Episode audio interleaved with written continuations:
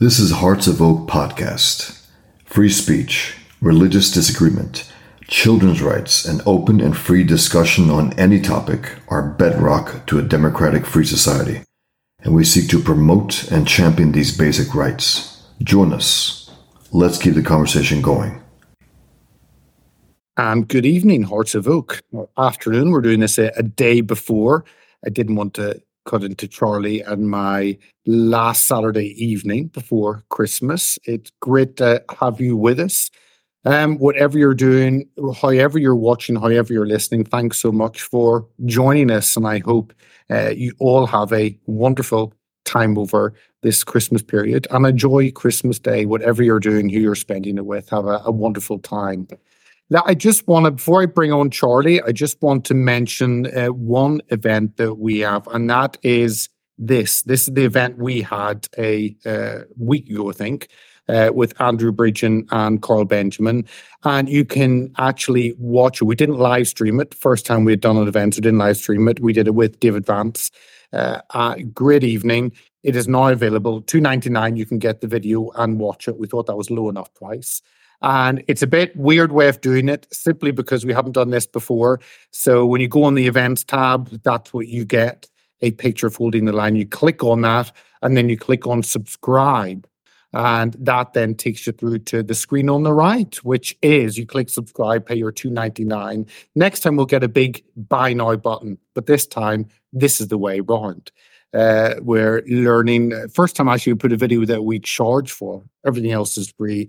The rest of the 500 videos you can find are all free. This is the first one to charge. So um, that is the way. Go to the events tab on on heartsofoak.org um, and then click your subscription, or you can just do heartsofoak.org forward slash subscription and it will take you there. Um, but we have Charlie Sansom on for the I've only known Charlie for a couple of months. Um, it was actually Lewis introduced us, wasn't it, Charlie? It was, yeah, and it seems a lot longer than a couple of months. a lot longer. it's great when you connect with people who are doing similar stuff, similar views, and um, people said, "Oh, I'm sure you've met Charlie before." No, so uh, it was good to meet Charlie. Maybe you could just take a moment and introduce yourself. Obviously, people can find you. There is your handle on Twitter. You do media, you've got a background DJing and singing, so you mix it all up. But give the the viewers, the audience, an intro to yourself in case they haven't come across you before. Well, thank you, Peter. Thanks for having me. Um, my background started off in music. I was about 19 years old, and I had this grand dream of being a superstar. It never quite panned out, so I thought I'd be a political commentator in the end.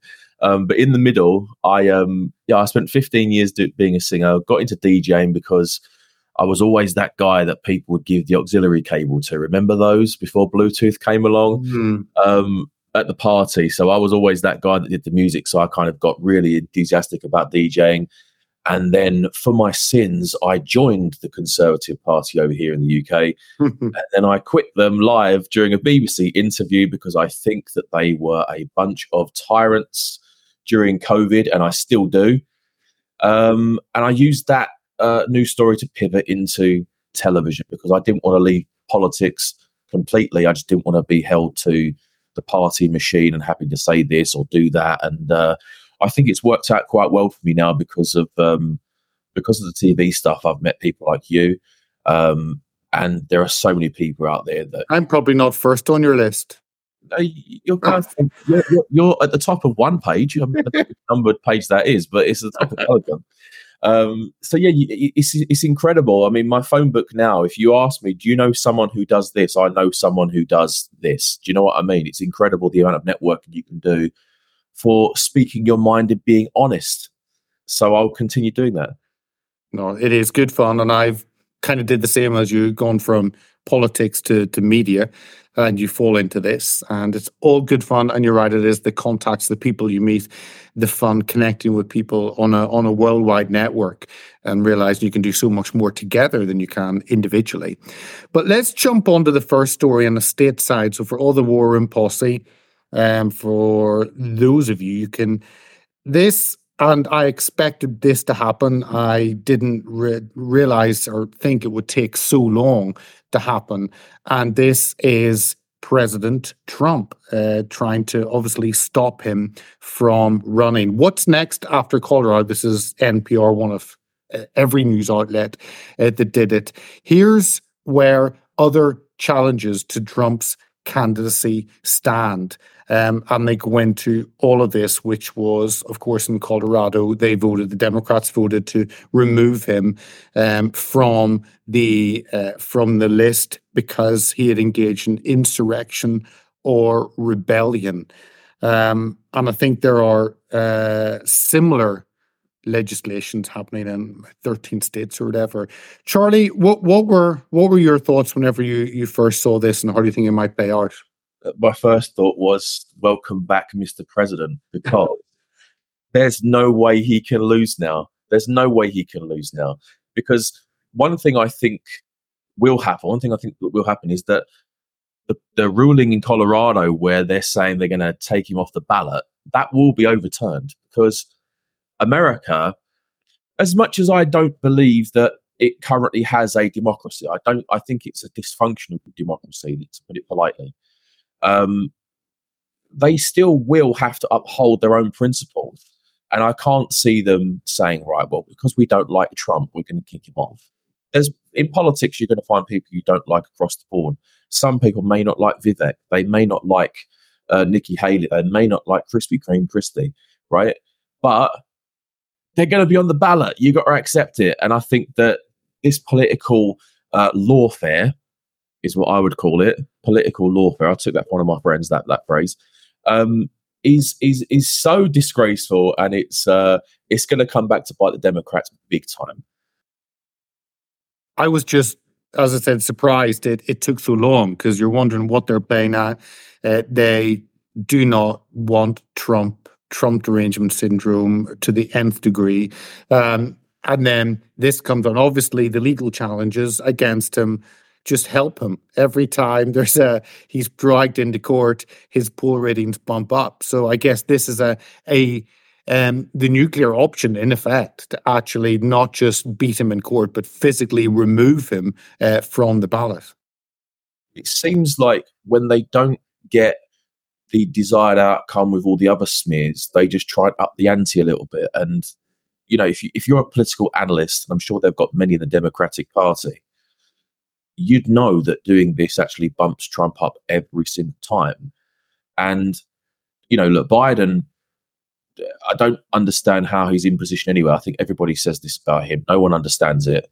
Who are his handlers? Who are the people really pulling the strings behind the scene? Because it's certainly not him. And then you know, you get all this kind of skull skullduggery about getting rid of Trump. But if they're doing that to save Biden, doesn't that show even more contempt for the country by trying to keep him in post this desperately?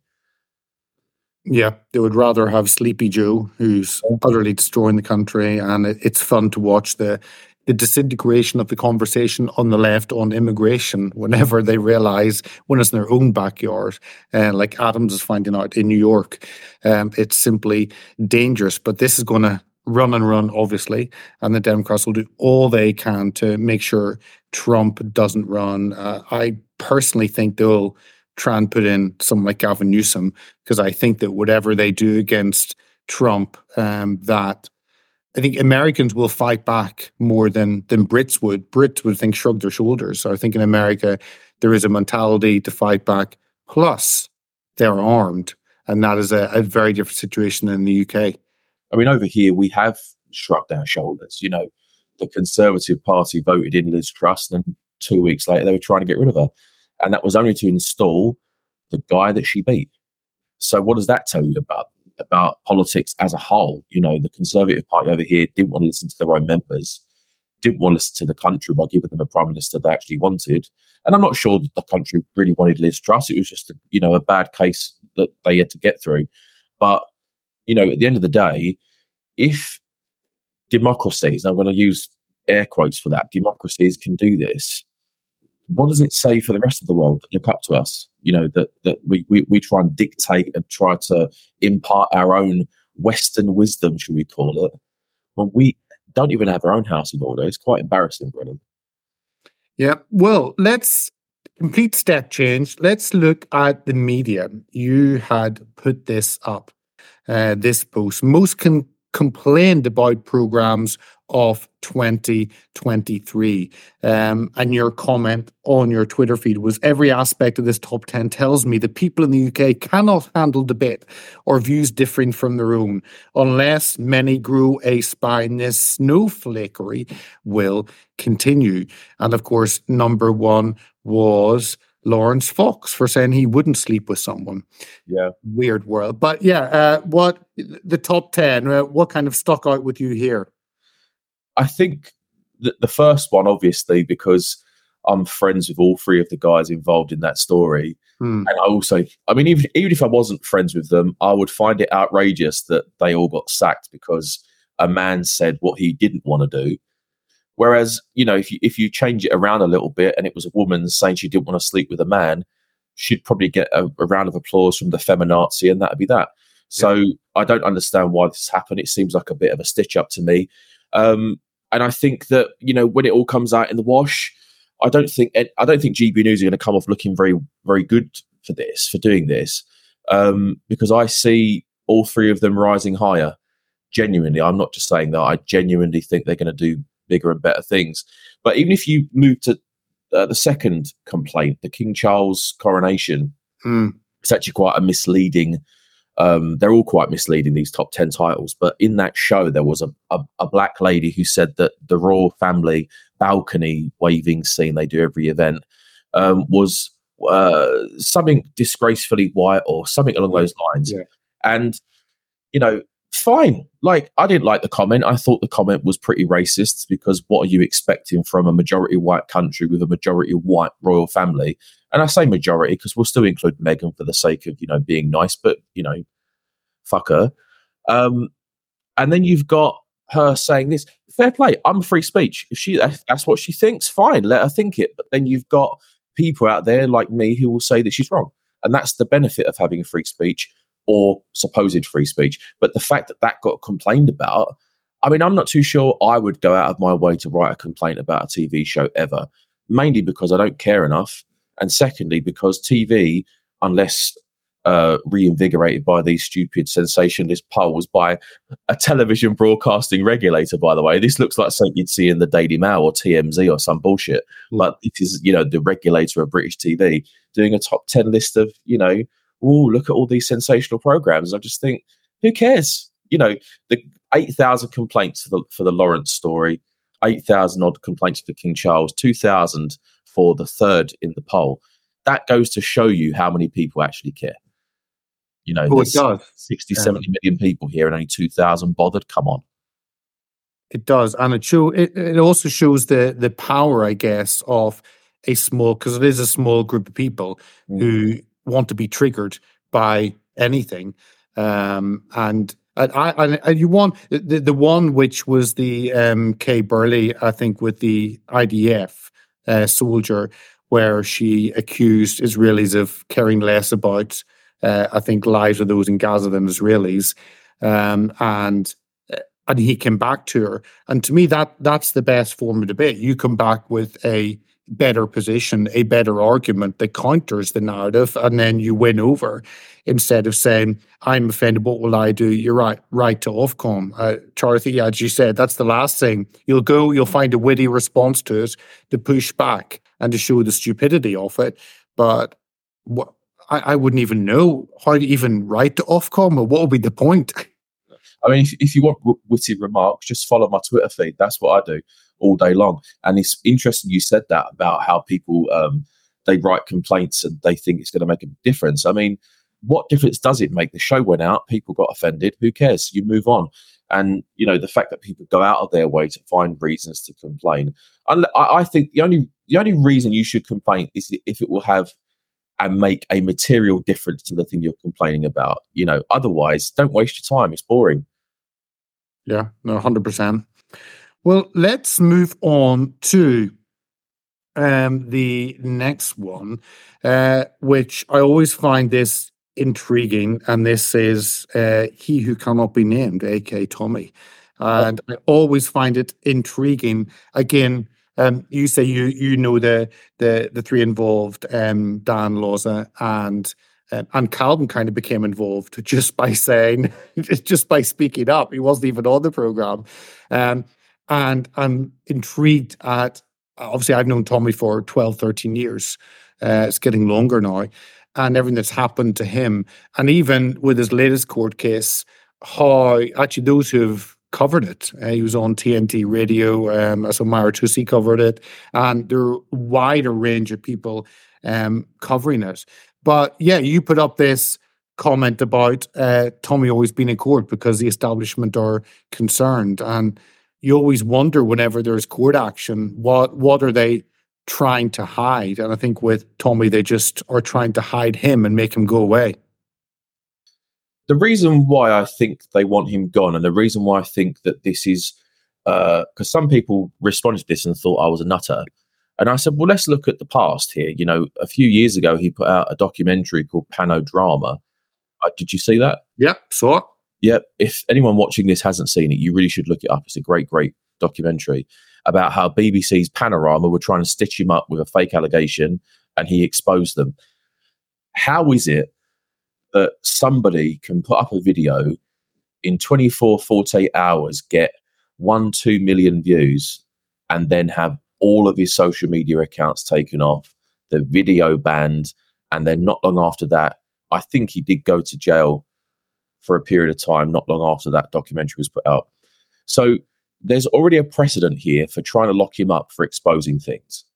And there is there has been this furore about a documentary that he's produced called Silenced, which ironically has silenced him because they now want to bang him up for the production of that documentary.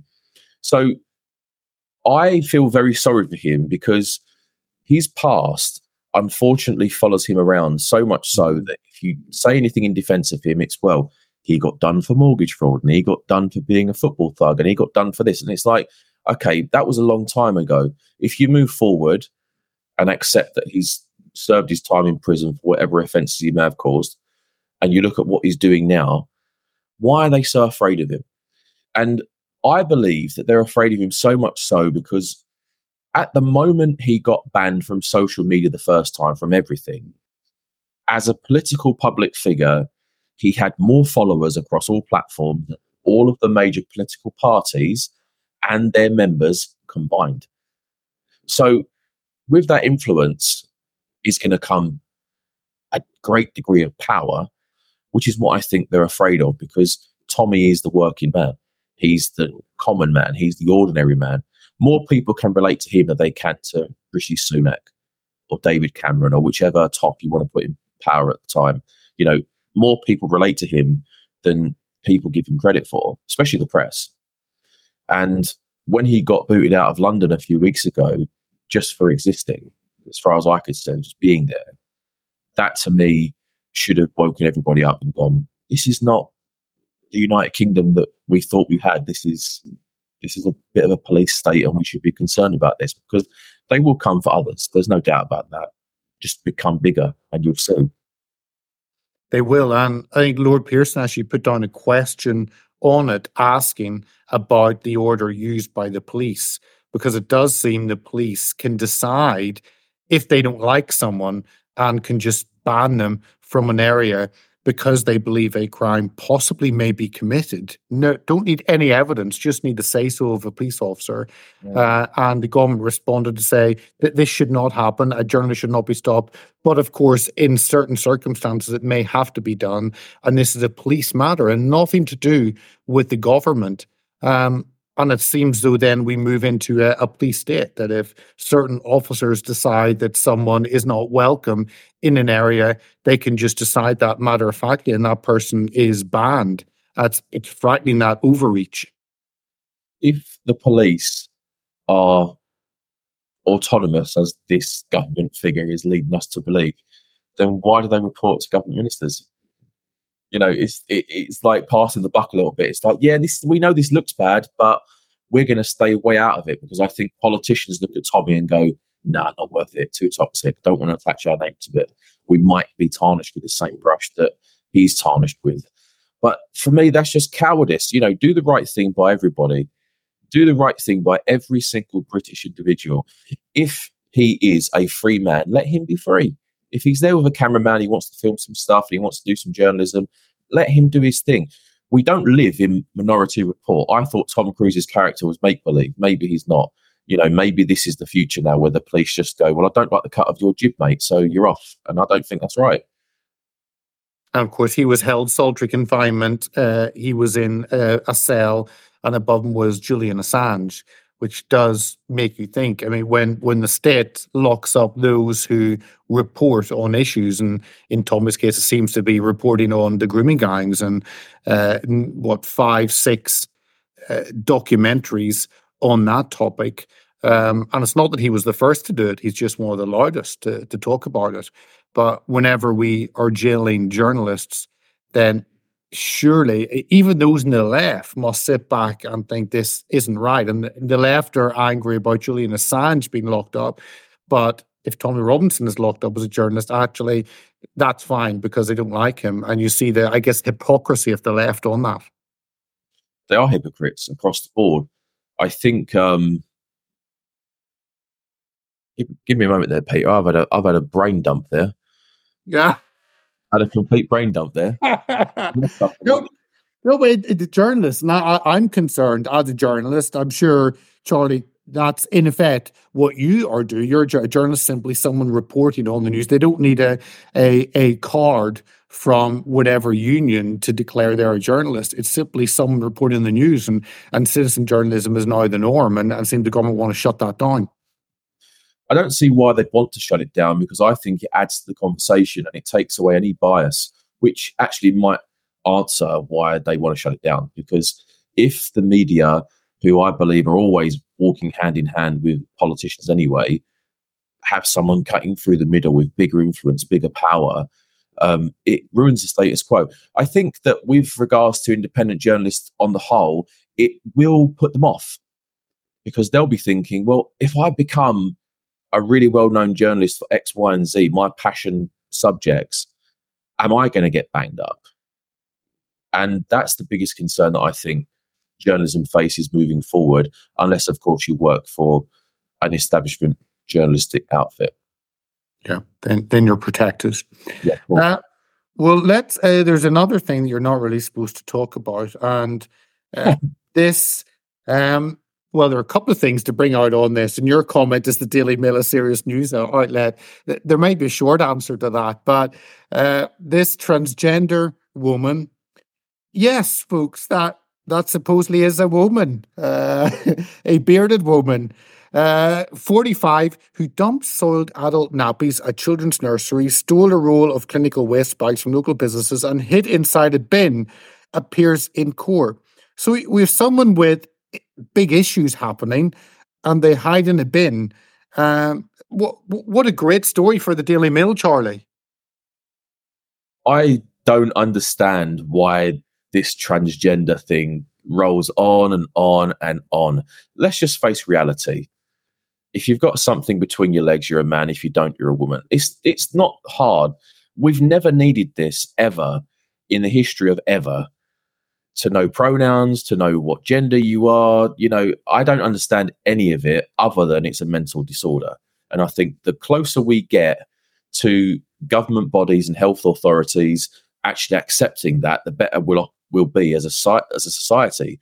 I look at stories like this and I look at the picture of the man with a jawline so solid it could break rock and a beard, you know, akin to yours perhaps and I mean, the pink hair on a man or a woman is always a red flag for me anyway. But yeah. you know, the fact that they're going to portray this person as a woman for what? I don't know whether or not these papers do it for the clickbait and it's because they know they're going to get a debate in the comments and it'll boost the article up a bit more. I don't know. Or whether or not they truly believe in what they write. I can't actually, in good faith, believe that they do think that that man is, in fact, a woman. But these stories come and they come and they come. And all I want is for rational people to step up and go, no more, please, just stop it. Let's let's get back to normality because this only happens in countries like the UK, the United States, France, Ireland. It happens in Ireland, unfortunately, as well, which is you know quite shocking considering it you know used to have principles. Um, and you know, I talk to people from all over the world, and, and I was talking to somebody last night from Estonia, and she told me that they've never even heard of it over there. It doesn't even happen. It's not a thing. And I'm like, right, get me my passport. I'm off. I'm going to Eastern Europe. No, but it's it's um it's like what is a woman? The um oh what's his name's program who just forgotten on Daily Wire. Um and it's it, when they go to Africa and talk to people and they're just yeah. confused. Um I mean, this story I, I, don't know what the story is. Uh, they've actually got a line um, hiding in a public bin with soiled nappies and smearing excrement on children's milk bottles. Uh, oh, I guess there was a there must have been a time where the Mail actually had a an ethos and an idea of what it wanted to put on, as probably all the newspapers, but it simply seems to be a a clickbait. A man who thinks he's a woman hides in a bin and puts excrement over children's milk bottles. Uh, the someone, I guess, some editor made a decision that this is actually a good story and publishes it. And I, I don't, I, I don't know what they, apart from clickbait, I don't know what the purpose of putting anything like that out is. The Daily Mail, to me, I quite like reading the Daily Mail. I find it entertaining. Yeah. And I think that's the point. I find it entertaining. And I think all news to some degree is a form of entertainment, actually. And some of the stories that I see, the headlines, so and so breaks their silence. Well, I wasn't waiting around for their comment anyway, motherfuckers. I don't care. Like, I really don't care about what Meghan Markle says today or what, you know, George Clooney said yesterday or what Brad Pitt says. I don't care. Like, I, like breaks their silence. It's like no one was waiting for it. Um, I, I, think that the Daily Mail treads a very clever line of being tabloid esque and yeah. being actually newsworthy. Some of their stories are actually pretty good, yeah. but half the time it is literally just click, click, click. And, uh, you know, there was a time before where they had a good news section mm. on their app on the, uh, the one of the tabs along the bottom or the top of the screen. And that lasted for about two months thereabouts, and they completely took it off because I guess no one cares about good news. But you know, sensational headlines, celebrities, royals, they tend to be the the focus. Yeah, no, hundred um, percent. It definitely is royal focused. Um, and I guess Meghan provides the clicks they need. Not that anyone gives a damn. I, mean, I, don't, I've, I don't. I don't really have anything against her. You know, like she's done what she's done. I saw it coming before it happened. It was obvious what she was up to. Yeah. Um, but I don't understand what the interest is. She's actually quite boring. Yeah, no, completely. Well, as long as Harry's happy and he can come crying, come back home sometime, and we don't want, but hey, that's a whole other topic. Let, let let's let's go back to politics and not even delve into um, that weird royal world. Liz Truss she put up this was her response to the government's guidelines, um, and it was really interesting to see her her wade in. Um, and the story will have to be told on a British Prime Minister that lasted uh, what six weeks was it? Um, th- these are the new guidelines from the government, from the Conservative government. So after they destroy education and sexualized children. 13 years later, they decided, oh, we shouldn't be doing this. Um, and they've now come up with a, a list of guidelines for teachers on how to address pupils who think they're the opposite gender. Um, there are so many issues on this, but what what were your thoughts? Because initially you think actually this it makes sense. There's something positive coming out because obviously we've had Joshua Sutcliffe, I think was the teacher who lost his job uh, because he said, uh, um, hello boys, and it was an all boys school and one of the boys wanted to be a girl or something like that, vice versa. Um, the most, the most simple comment, good morning, and that was regarded as hate speech. But yeah, what the, the whole thing on schools, the trans stuff, kids, the right pronouns, compel speech, jump into this. I am so passionate about this. It's unbelievable because I just see children's lives being destroyed. This is what I see happening with all this stuff. I mean, the fact that you've got a conservative politician actually speaking conservatively is great. That's a good start. It's a bit late. You know, it's a bit late for that now because, like you said, 13 years later, now they want to make changes. And when Labour come in, this stuff will be exacerbated and it will become a lot worse than mm. it was. I, I think that the schools actually believe that they are a third parent. Yeah. And what they do is they believe that not only are they the third parent, but they're also the dominant parent. You know, there's always one that kind of rules the household, or if you've got a split home, someone's got custody of the children, etc., etc.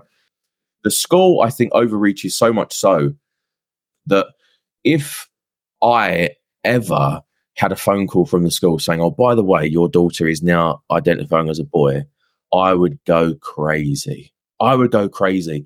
And the fact the problem is I probably wouldn't even get that phone call. They wouldn't even tell me, yeah. right?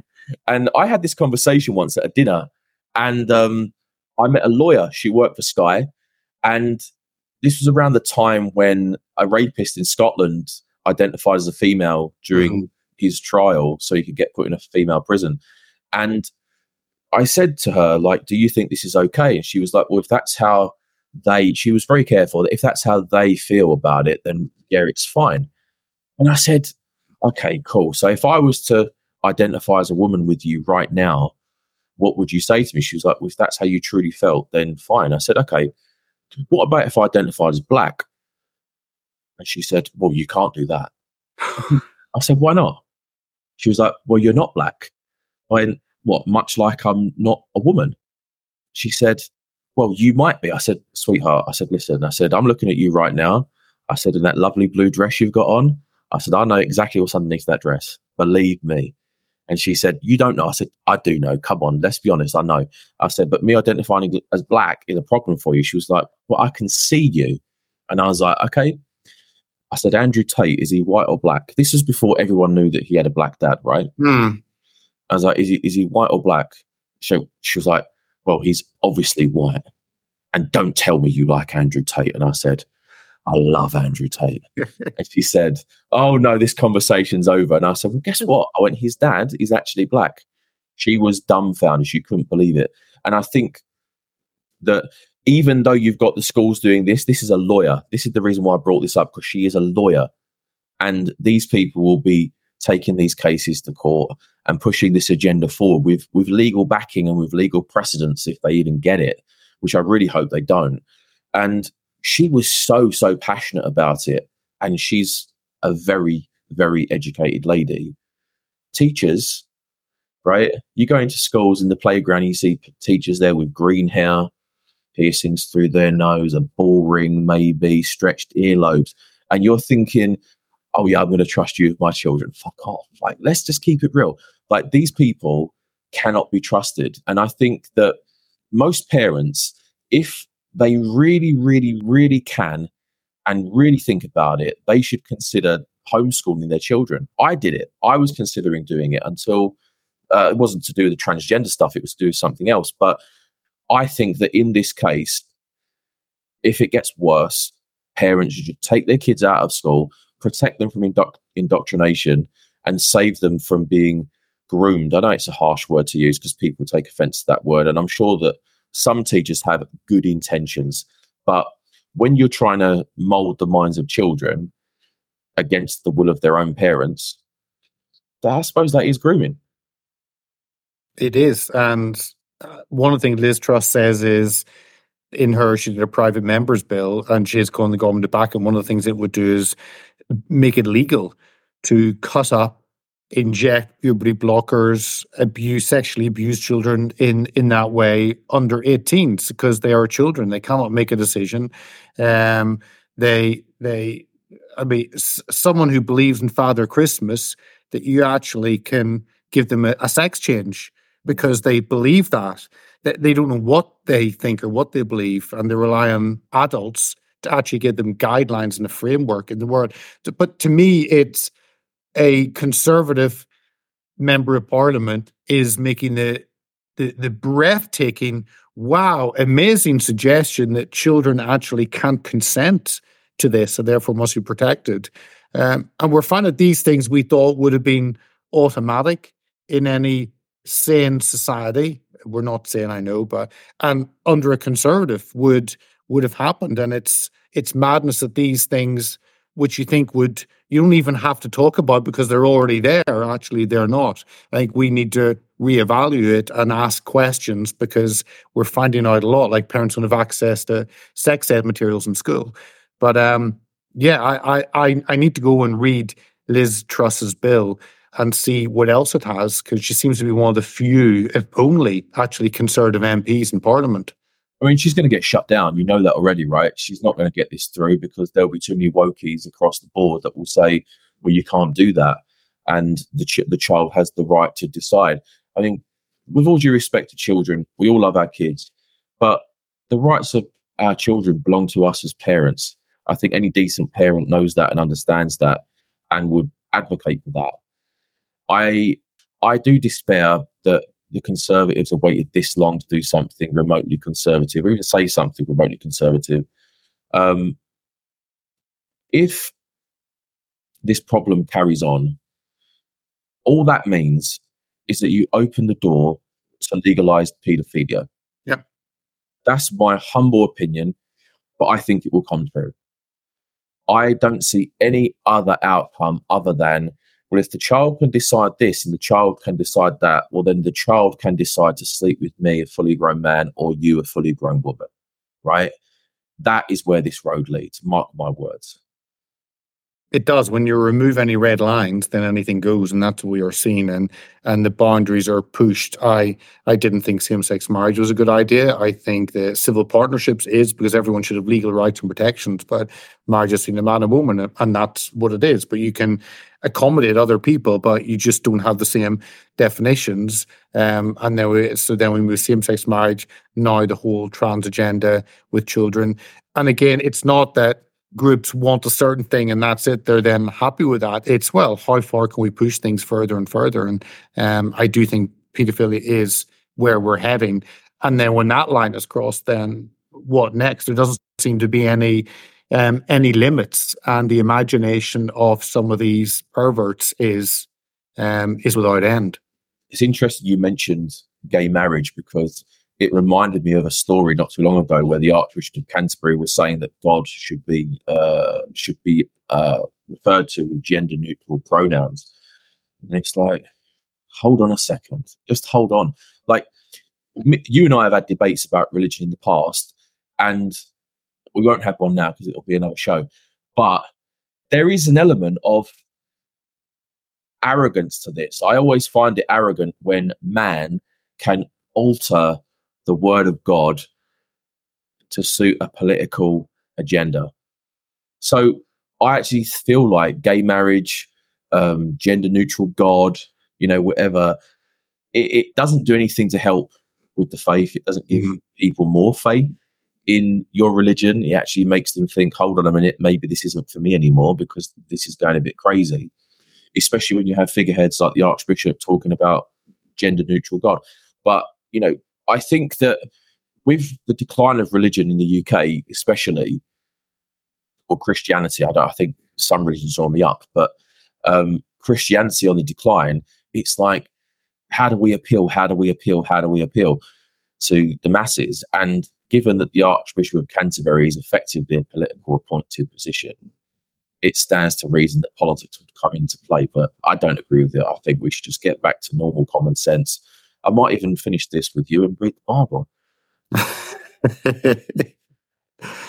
hey, let's let's let's move on the media and let's look at media and elections. And this is over in when you talked about Eastern Europe, and uh, there is a lot of common sense across Eastern Europe, and they hold on to values and traditions and the nation state more than we do in the West.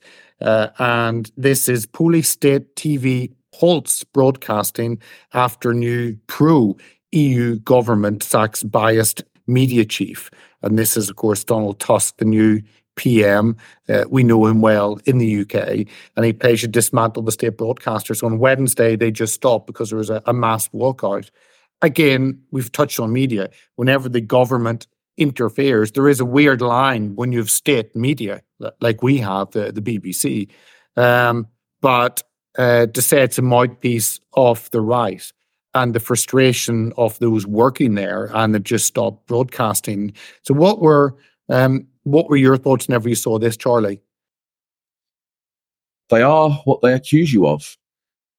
You know, I, I think that when you shut down broadcasters, uh, news outlets, because you say that they support one way or the other, I always look at that with with great suspicion. And I did when Russia invaded Ukraine, when the whole of Europe banned RT, Russia Today, because yeah. I thought actually I'd rather watch Russia Today than watch the BBC, mainly because I know what I'm going to get from the British media. It's going to be pro Ukraine, Putin's the devil, and that's the narrative that you cannot break from. Yeah. But I'm a bit more open minded than that. I want to know what the Russian propaganda is. I want to see what the Russian state really think about what they're doing and, and if they're how they're spinning it to their own people. It'd be interesting to see that. Now, when it comes to Poland, are we going to shut the state broadcaster down because they support the right wing? Well, that's democracy for you. That's democracy for you. If it's a state broadcaster, I don't really understand the makeup of their broadcasting system in Poland naturally because I've, I've never been there, but I've got a friend who lives there in Poland, and he thinks it's a great, great country. Not over enamored with the uh, Donald Tusk, but he does think it's a great country. I'm, I, I would look at this as um, the stepping stone to a more tyrannical Poland, because if you can shut down media like that just based on political opinion or political views, then more will come. We've seen it; it will come. Yeah, I think that's uh, obviously it's been quite uh, they've had enough of the law and justice party after what 13 14 years um, and we're seeing i mean he seemed donald, donald tusk seemed to be dropped in there by the eu to restore order and i wor- i worry about what they want to do with with hungary um, about what they want to do is restore order because the eu wants to bring those countries back under the umbrella and i know that poland and and Hungary have had um, different batches of finance stopped because the EU is not happy. And unless you do what you're told, then you don't get those benefits. So um, I guess I can see them flooding Poland with cash to try and show that actually it's now wonderful. And despite any censorship, if they just hand out cash to the country, then that actually may win people over. Well, Donald Tusk is their boy, isn't he? Like he's the perfect appointment for Polish politics from from their perspective. Uh, I never liked him when he was around in the EU very much, and um, I dare say I'm going to dislike him even more now that he's got this position. But you are right. I do think they'll probably flood the country with money, and it will just be a way of, of bribing them. Um, however, I I quite like the way that Eastern Europe functions. I actually think they've got it right, and I think that if we in the West uh, operated a bit more like them, we'd be better off. I mean, Hungary. I mean, what's there not to like about Hungary? Yeah, yeah, hundred percent. Uh, Hungary is beautiful, as is as is Poland. And I've been there, I've enjoyed it thoroughly. Um, our last two stories, going back home, looking at the ah, is it going to come up? It's not going to come up. Um, that's a pin. We'll try it. This is the story um, of the the COVID inquiry, but of the headline was Michael Gove reveals he has cooperated with criminal probe into Michelle Moon or Monet, whatever she is, scandal. Um, the government wants to see justice served as Baroness Mona lashes out again at Tory ministers, and this is how she made money at PPE. And they're spinning it as if she is the only one that actually made a financial benefit. I think it was the norm. So, what, what were your thoughts on this? Well, I didn't know he was involved until we started discussing stories. Actually, they kind of kept that one quiet. But yeah one thing I'll say about Michael Gove, I've never met him before, but I know a lot of people that know him. He does have a very uh, well respected um, view among the uh, the conservatives. I mean, a lot of people respect him, and the fact that he's involved, I mean, probably means that it's going to get pretty serious for her pretty soon. I didn't like anything to do with COVID. Actually, I I found the whole rollout of vaccines, the PPE scandals, the track and trace I, I knew immediately, just instinctively, that all of this money being spent was going to be given to some Tory mates, Tory lovies. And it turns out that was true, as it always is with these kind of things that go on. Um, look, if you if people truly believe that politics is a wholesome and holistic kind of thing where people get involved, do the right thing by their people, they're nuts. Politicians don't care. They don't care. They might start off like they care. When I got involved, I genuinely cared. But then I realized the machine is not made for change. It's made for slow, slow, incremental bullshit initiatives and policies that get announced that never get enacted and speeches that get written and, and said by people that don't believe in the words that they're saying. And when you get that, when you know that, you understand that this is all theatre. So the fact that she's been busted for this, I mean, is no surprise to me. All I want to know is how many people can she take down with her? So a bit of fun. Let's take them all out. No, I agree, and I think some of the government ministers, I th- it could have been Rishi Sunak said all his WhatsApp messages have been deleted uh, because he changed his phone. Seriously, that, that that's quite handy. I got, a new, I got a new phone the other day, right? And uh, guess what? All of my messages are still there. All of the all of the pictures that people have sent to me, videos, everything, they're all still there.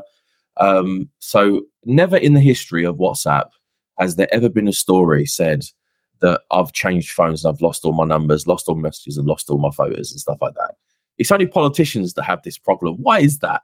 Why is it only politicians that tend to have this uh, this lapse in phone memory, should we call it? Right? It's only them. I've never heard of this before, and I think that Rishi saying it, Boris saying it, they're all full of shit. It it is. Uh, I think it's the COVID inquiry, it brings that on people that their messages just disappear whenever they walk in the building, possibly. but um, you know, thirty three thousand emails they went missing too. Well, I know, but it, it's the what was the oh, it's some ludicrous, uh, ludicrous cost. Like they're up to 170 million so far, something like that, um, and they're just three months in or four months in. But um, it's the you're right. What else will it's it's a bit strange going after. Obviously, they want to have someone to throw under the bus. Hancock was kind of that person, and then he disappeared off the jungle and has um, now got his his new life. So they weren't able to pin it on him that much.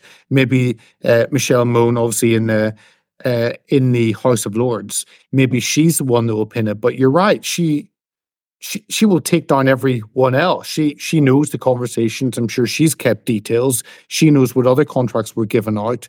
Um, and it seems quite a foolish tactic because uh, all hell will break loose whenever she does turn on everyone.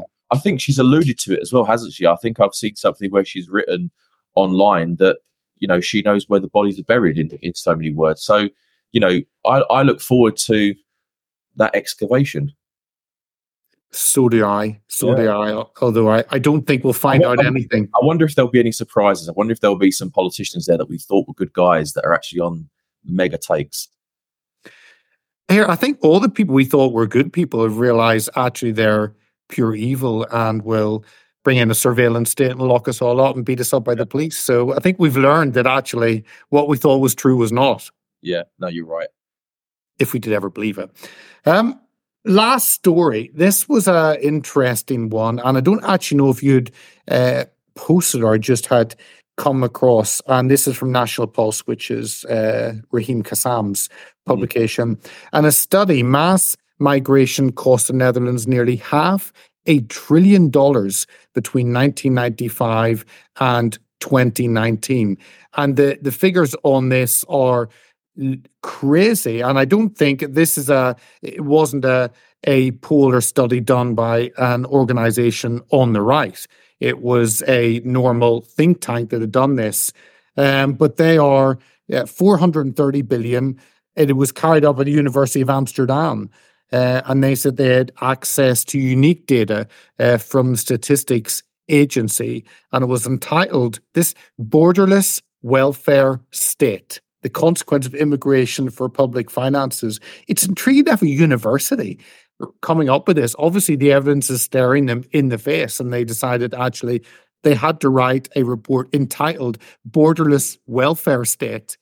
Again, not a far right group, however, the media want to uh, tag it as. This is the University of Amsterdam. Yeah, I mean, if this was a, a UK uni, they'd be saying, why didn't we spend more? Yeah. That's what would come out over here. Bring them all over. Bring some more. We want to spend not half a trillion. We want to spend You know, what's the next up from a trillion? I've got no idea what the next one up is from a trillion, but uh, they'd want that one. Um, I think that you know Holland. I think that Geert Wilders becoming PM over there. Um, that shows how annoyed people are about the situation.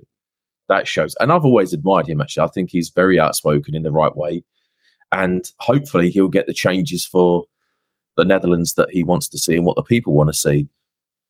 I always wonder why the West has this obsession with opening their doors to people that don't actually want to be here. Like realistically, they want to be here for the money, but they don't actually want to be here because when you import people from the Middle East, and I'm not saying anything bad against Middle Eastern people in general, but they come with a certain mindset, right, which isn't congruent with their own.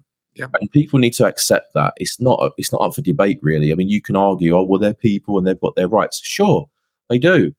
But you're talking about the mixture of cultures. I don't see how it mixes. So why would you pay for that? This is the question that I would love an honest politician to answer. Why would you want to pay for people to come to your country that only want your money? You know, this is this is like a 90 year old millionaire marrying a 21 year old blonde bombshell. We've seen it a million times over. Yeah, but I love him. No, you don't. No, you don't. He's dead soon. That's what you love, right? Let's keep it real. And that's exactly what we're doing. We are effectively the old man with all the money, and these migrants think they're blonde bombshells, and you know they're not. We should just get rid of them it is a fascinating story and a fascinating report, and I do encourage the viewers and listeners to go and um, go to the link, click on it, have a look at it, uh, because it's it's wonderful when the truth gets out. Um, Charlie, great, have, yeah, is, is a good point to end on. It's not even biased, like you said. It doesn't come from a right wing think tank or anything like that. It's literally down the middle. So, you know, these kind of reports should carry more weight than anything else. But I thought I'd add that at the end. Sorry, Peter. No, they should. Well, from the educational establishment, yeah, um, that is probably government funded. Then it is the the system is critiquing itself, and it's not outside commentators. So, hundred percent right. Um, Charlie, where the best? Obviously, people get you on Twitter. Uh, you're on Talk TV fairly regularly. Uh, when can they find you there, and where else? I've got an appearance on Talk TV on the 27th of December and January 1st because obviously I'm a glutton for punishment. I don't want to break. Um, but yeah, I, I, I like going around um, talking on shows like this and, and TV because I think it offers people an opportunity to think outside the box a little bit. I think my views, whilst will be mainstream amongst people that think like us, I want to kind of tap into people that are kind of on the fence and say, actually, he's made a good point there. You know, maybe we should look into this a little bit more deeply. But, you know, if you type in my name, you'll find me everywhere. I'm a social media goer social media junkie. Well, thank you, Charlie, for jumping on. And to the viewers and listeners, thank you for tuning in. Wish you a wonderful Christmas time. Uh, have a, a break for those of you who are having it. And we will be new program on Monday. Uh, we'll give you Christmas what? Day off, the, the, one day off. No, no days off. No, uh, we have to one. Uh, we, we took a longer break last Peter. Christmas. This Christmas, one day you should pre-record a Christmas message whilst you got that tree behind you. uh, we'll, we'll, take maybe an odd clip from this, but, but no. uh, so yeah, um, have a wonderful Christmas to all our viewers, listeners, supporters. Thank you so much. Um, uh, we'll be not with you on the Monday, but we'll be back with you on Thursday with uh, Jason Christoff, actually, a friend I met when it was over in uh, at the International Crisis Summit, International COVID Summit, uh, and he's looking at basically mass psychosis, um, how we're manipulated and forced into many issues. Fantastic guy, great subject. Hadn't come across him before, so he'll be with you on Thursday. So on that, I wish you all a wonderful rest of your day and Christmas. If you like what we do, sign up to our mailing list donate, share, and subscribe to our many platforms at heartsofoak.org. Thank you for listening.